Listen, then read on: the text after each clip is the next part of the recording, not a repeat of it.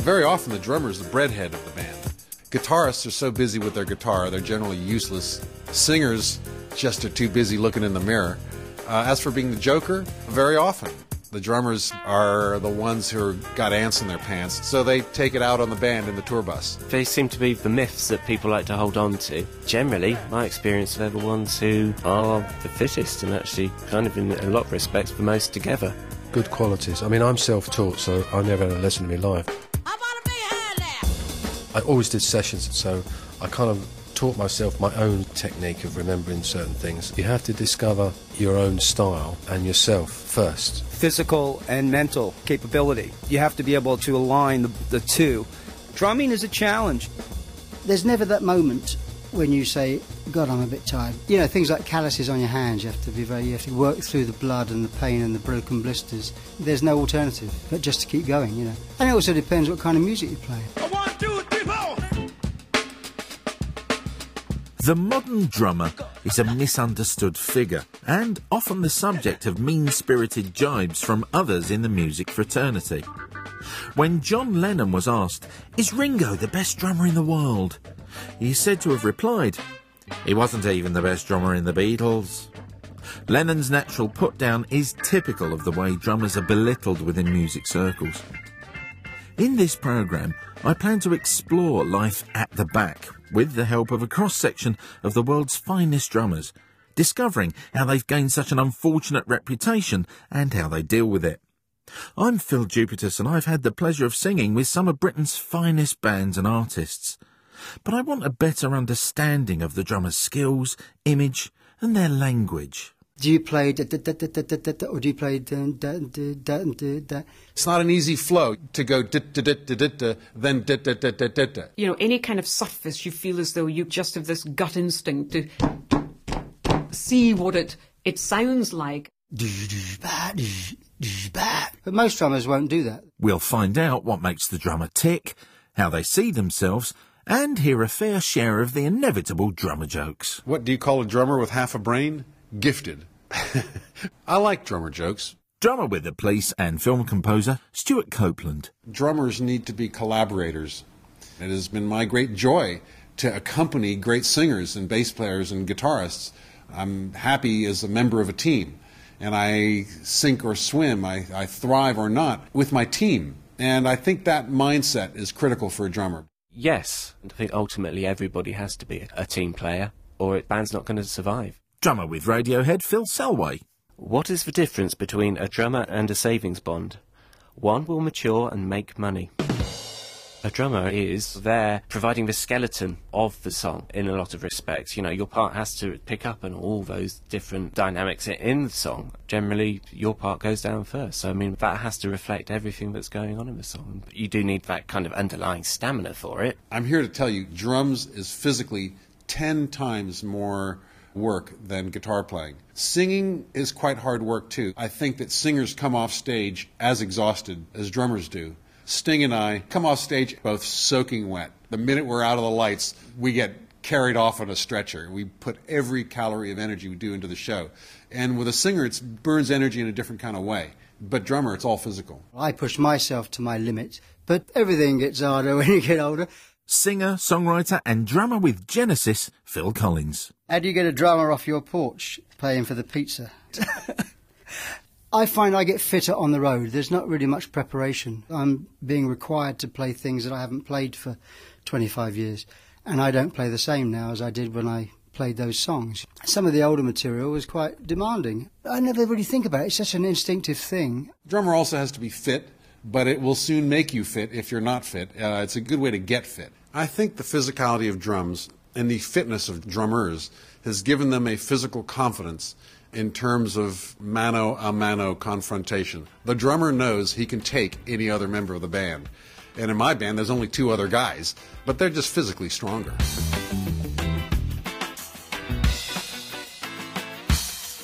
Drummers, in fact, uh, really are elemental to our primate sensibilities in the job that we do. If you look at the nature movies, you'll see the correlation between noise and male dominance amongst primates. You know, you see the big hairy silverback banging the trees, and he's the big bad guy and he makes the most noise. And that's what we humans do as well. So drummers are absolutely the alpha males of our species. Basically, you know, poets, dentists, lawyers, politicians, these are all extrapolations of power. Maybe more meaningful in the world that we live in, but the elemental alpha male making noise by pounding is a drummer, and everything else derives from that. So, Mr. Copeland advocates that you have to be fit, tough, and a silverback gorilla to be a successful and effective drummer. This alpha male perspective would seem to exclude women from the art of drumming. I'm Evelyn Glennie and I'm a percussionist. What do you call a drummer that breaks up with his girlfriend? Homeless. Dame Evelyn Glennie is one of the world's finest classical performers and has been bashing things for a living for 25 years. Obviously, drumming poses no problem for her.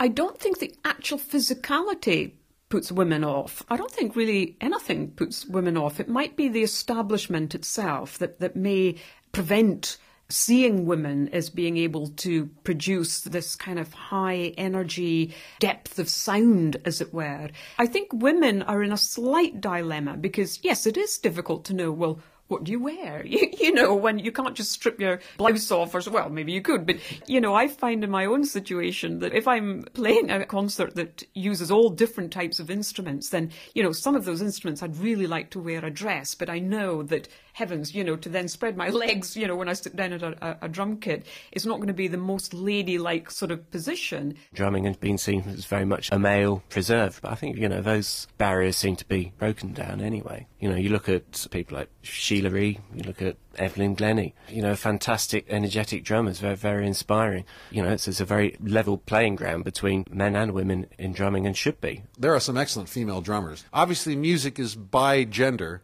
and I think that this male dominance thing, that you know, the bombast. I think when women want to communicate and use music, and when they have music in their heart, it's of a bonding kind. It's not of a confrontational kind. There are differences between boys and girls, and I think that drums are a part of the weaponry of a young pubescent human, and that it is about borrowed adult masculinity. It certainly was for me. I did work myself up into a state of physical excellence before the police tour, but you're still blown away by the first show is a, such a shock to the system because I can't move. First week or so, every show is a mountain to climb. It's really when you're playing in front of the audience that the fitness starts to really arrive.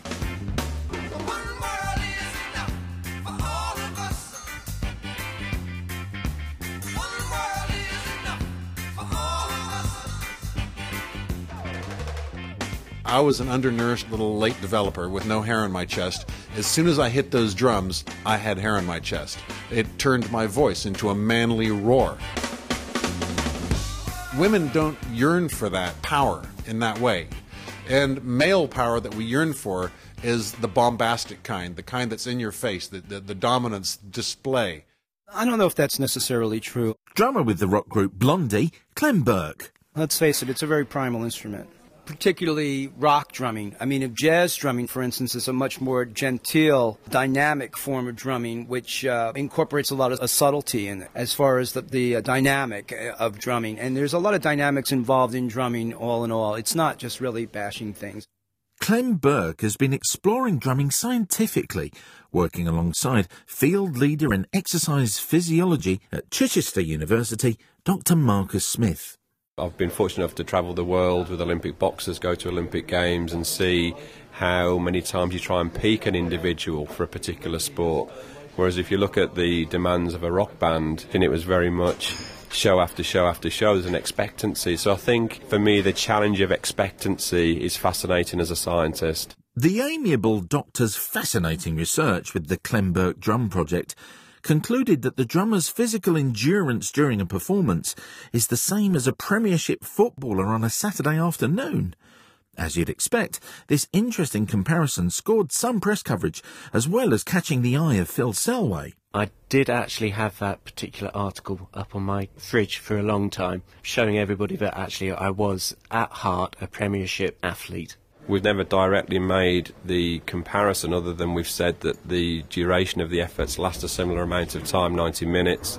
It's an intermittent activity. You get heart rates near maximum as you do in both sorts of activity, but one is primarily sitting down where the other is physically active. So, for example, Blondie, I don't think are going to sack Clement and get Wayne Rooney into play because as much as it'd be an attraction, when the songs began to play, he wouldn't know what to do.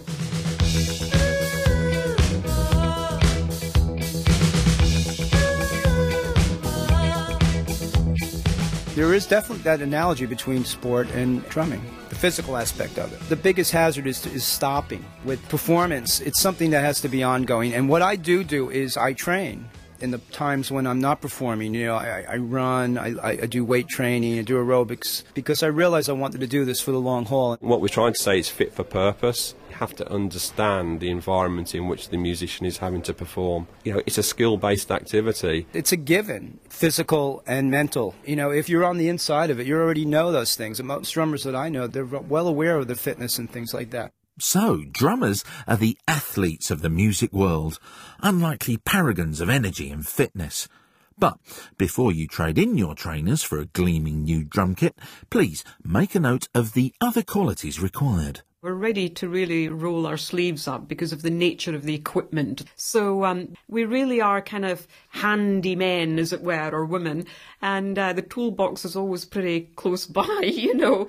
Drummers need to be collaborators, and you can achieve great musical fulfillment on this accompanying instrument. It has been my great joy to accompany great singers and bass players and guitarists, but it's not a starring role.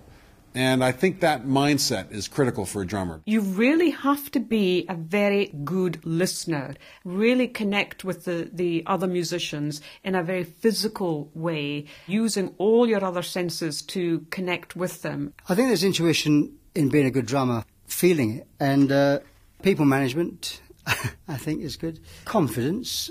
I mean, I remember Peter saying that when I went to Genesis, the audition, Peter Gabriel, he knew as soon as I sat down that I was the one and sometimes that is, it's just that confidence in knowing this is what I'm supposed to do. So I think confidence without arrogance, and uh, if, a, if a lousy band has a great drummer, at least it's going to sound better. Certainly, a band is as good as its drummer.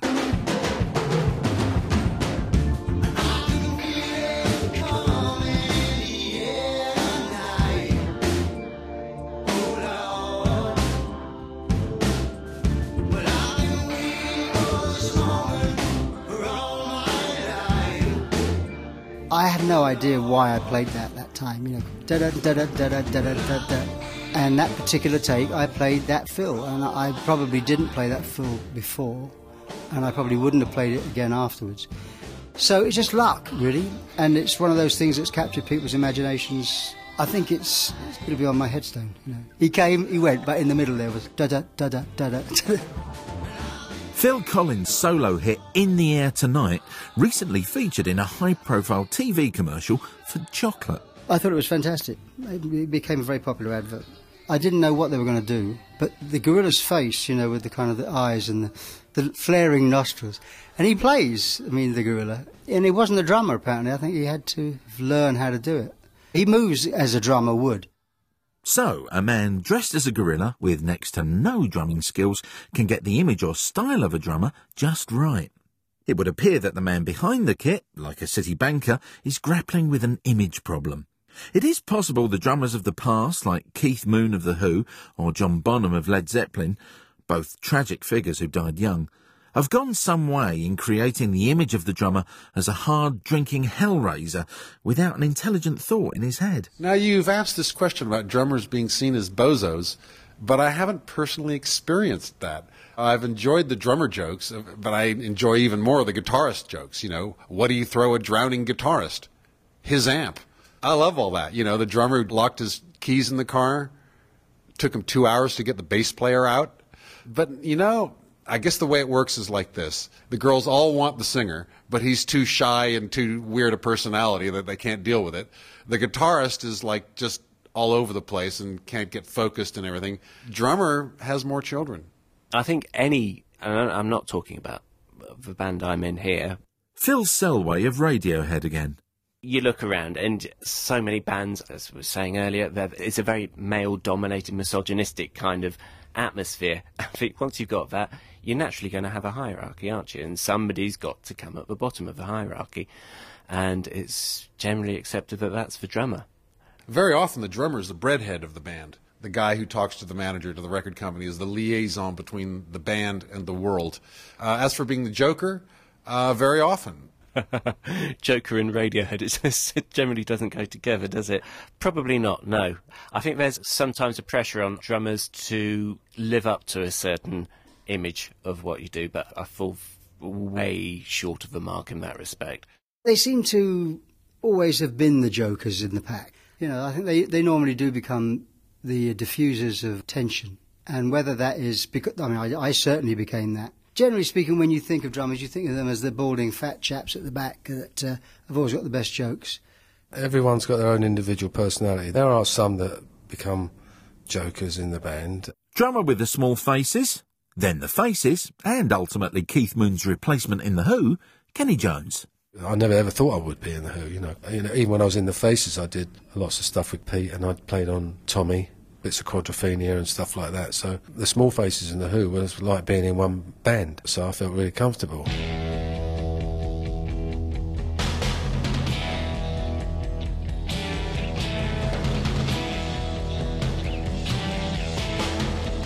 Keith Moon set the pace and the Nutters in the band, you know. But I have my moments of madness. I consider myself ordinary, really. In fact, a lot nicer than certain lead guitarists and singers. well, Keith Moon and John Bonham passing early is an anomaly rather than a trend. And I think those were both hard drinking party animals. They probably drank harder because they were physically stronger. I guess if you're partying that hard, as well as making demands on your body like a drummer does, something's got to give. They were young enough to take things one step too far. Had they got a little bit older, they wouldn't be doing what they did. There's no way. The image of, of rock drummers is such where you get sucked into a certain type of lifestyle. The rock drummer isn't just the rock musician when they're sitting behind their instruments. That lifestyle carries on, you know. The stereotypical drummer would be, you know, the, the Keith Moon or the, the John Bonham both amazing drummers, but as much as they showed me what to do, they showed me what not to do as far as the pitfalls of addiction and things like that. Yeah, it's interesting. I think, yes, I mean, looking at it, it's from that period, really. It was from Keith Moon. Because if you look before then, actually, drummers, were people like Buddy Rich, people like Art Blakey, and they were band leaders. They were looked up to as these great musicians who could, could pull in all these resources of other people. I think that jazz has had a lot to do with it. There was a period that's now hopefully gone where everybody felt they had to sort of become an addict to play like Charlie Parker or something, or John Coltrane, you know. And if you've got to be playing, you can't do it. It's impossible. We all have this image of Buddy Rich, for example, or Louis Bellson, or Gene Krupa. They were good looking guys, you know. The drums were just so much part of them. You know, there's no kind of, um, you couldn't imagine them with any other instrument. And I think nowadays, you know, everything is sort of much more dissected and, and it's just simply a different era that we're in. The times have changed. Many drummers today seem happy to keep fit as well as keeping time. Charlie Watts collects antiques. Kenny Jones runs a polo club. And Blur's drummer David Rowntree wants to be a member of Parliament. Their days of bad behaviour in all areas seem to have gone. Just like the hallowed drum solo. In Rod Stewart and the Faces set, Kenny Jones' high point was his solo in the song I Know I'm Losing You.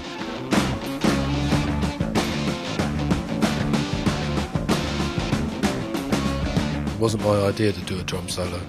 We used to do it on stage, you know, and it wasn't ever a drum solo in the early days. It was just like a drum break, you know, for Rod to chant over. This drum break got longer and longer as the faces got more and more amused, and it's turned into a blinking drum solo. And, and all the time, this drum break got extended by chance because they wouldn't come back on stage and have a longer drink. And then one day they left me there and went up the pub.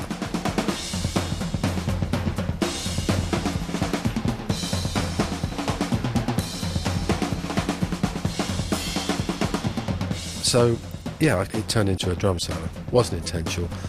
We are, funny enough, the, the faces were going to go out again after a long time and losing you. I knew it would come round. And when we started to rehearse, I said, look, let's keep the drum solo really short for the moment. Because my drumming has changed somewhat over the years. Ah, As the years slip by, the modern drummer has to grapple with a new challenge to his energetic profession ageing. Something that doesn't seem to bother Blondie's Clem Burke. I had a friend called Earl Palmer, recently died a couple years ago, and a fantastic drummer. Played on all the Little Richard stuff at Domino. He played on Eddie Cochran, Come On Everybody. He played well into his 70s. You know, I mean, the analogy's been made between jazz musicians. As they've aged, they continue to perform, and, you know, we're all middle aged and Blondie, uh, you know, the Stones, and it's a it's kind of a new phenomenon, you know, and I would like to think the more experience you have, the better you are at something, and that comes with age drummers live longer. And I think that exercise that you get in your 20s and 30s teaches your body to be fit. And I find that I can run circles around my 20 something year old kids. I'm uh, late 50s. Uh, I think the body learns how to use its resources. It depends on what kind of drummer you are, whether you can carry on doing it into your 80s and 90s. I'll have a tough time because, like an idiot, I established myself as the King Kong of drums. I can see it from Stewart Copeland from watching his playing, but he would feel like that because he's all over the place, really. I mean, it's in a very focused way, but it's a very physical thing watching him. I suppose I'm, I'm rather more um, conservative in my movement around a kit. But I've actually found my stamina in drumming has increased as I've got older. That's a really interesting point because your body does change, um, but you're not looking at, at pounding something even harder or making it look more spectacular. You're really wanting to feel the emotion as well.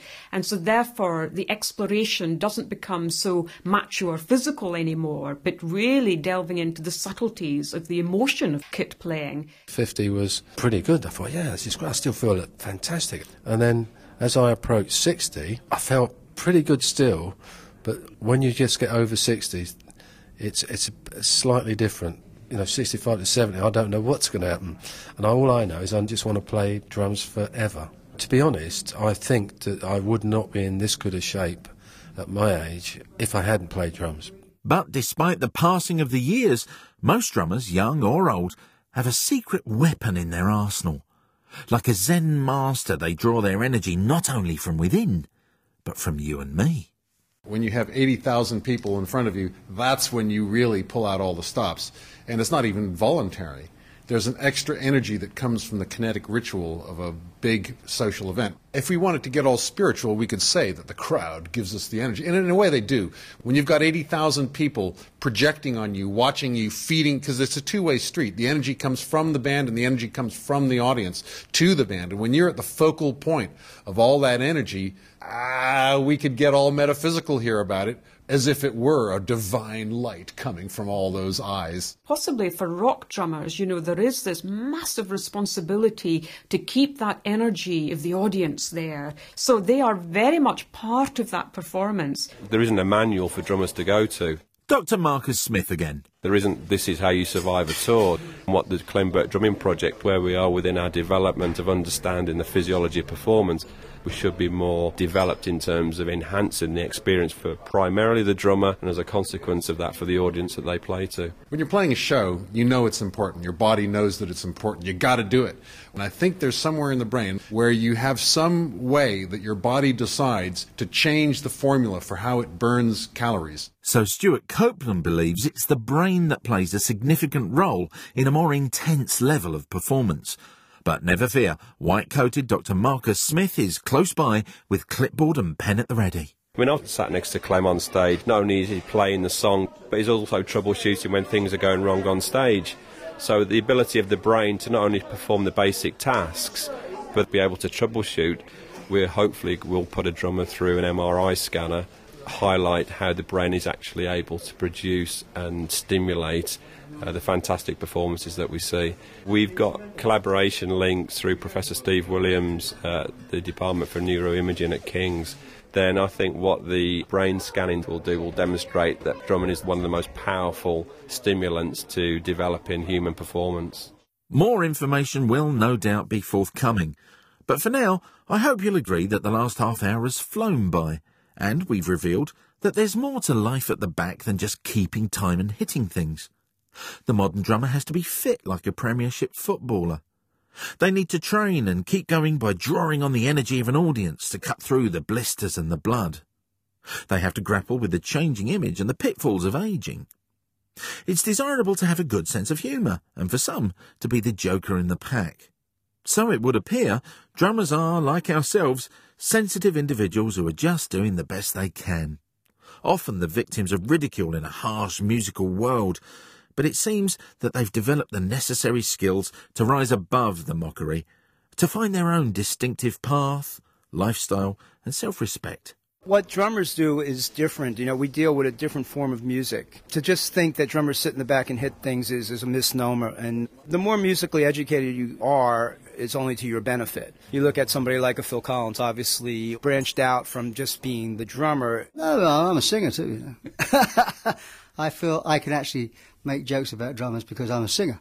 Yes, it's supposed to be unmusical. It's something we're stuck with, and I think probably it is. It's the animal behaviour that causes people to think that there's no intelligence behind it, which of course they're perfectly correct in thinking. Drummers are just bullied, aren't they? Honestly, you could file a few writs, I'm sure.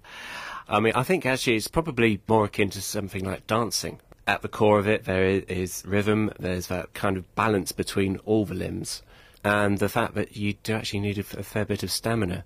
So finding the music within that all, I think that's the trick, really.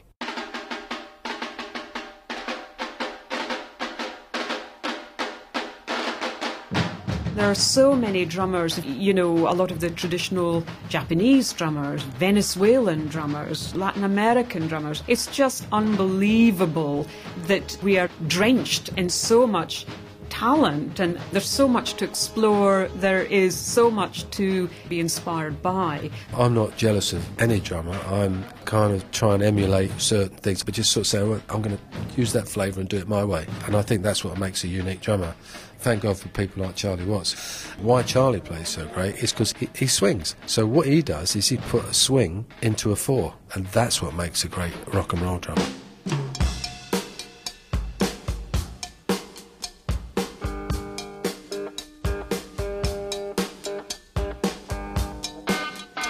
And we'll leave the final words to Stewart Copeland. What does drummer use for contraception? His personality? Drummer's last words before he got fired from the band? Hey guys, I got a song. How can you tell a drummer is walking behind you? You can hear his knuckles dragging on the ground. Why did the drummer stare at the frozen juice can? Because it said concentrate. What did the drummer get on his IQ test? Drool. I like drummer jokes. Beat It! The World of the Modern Drummer was written and produced by John Sugar and presented by me, Phil Jupitus. The programme was a Sugar production for BBC Radio 4.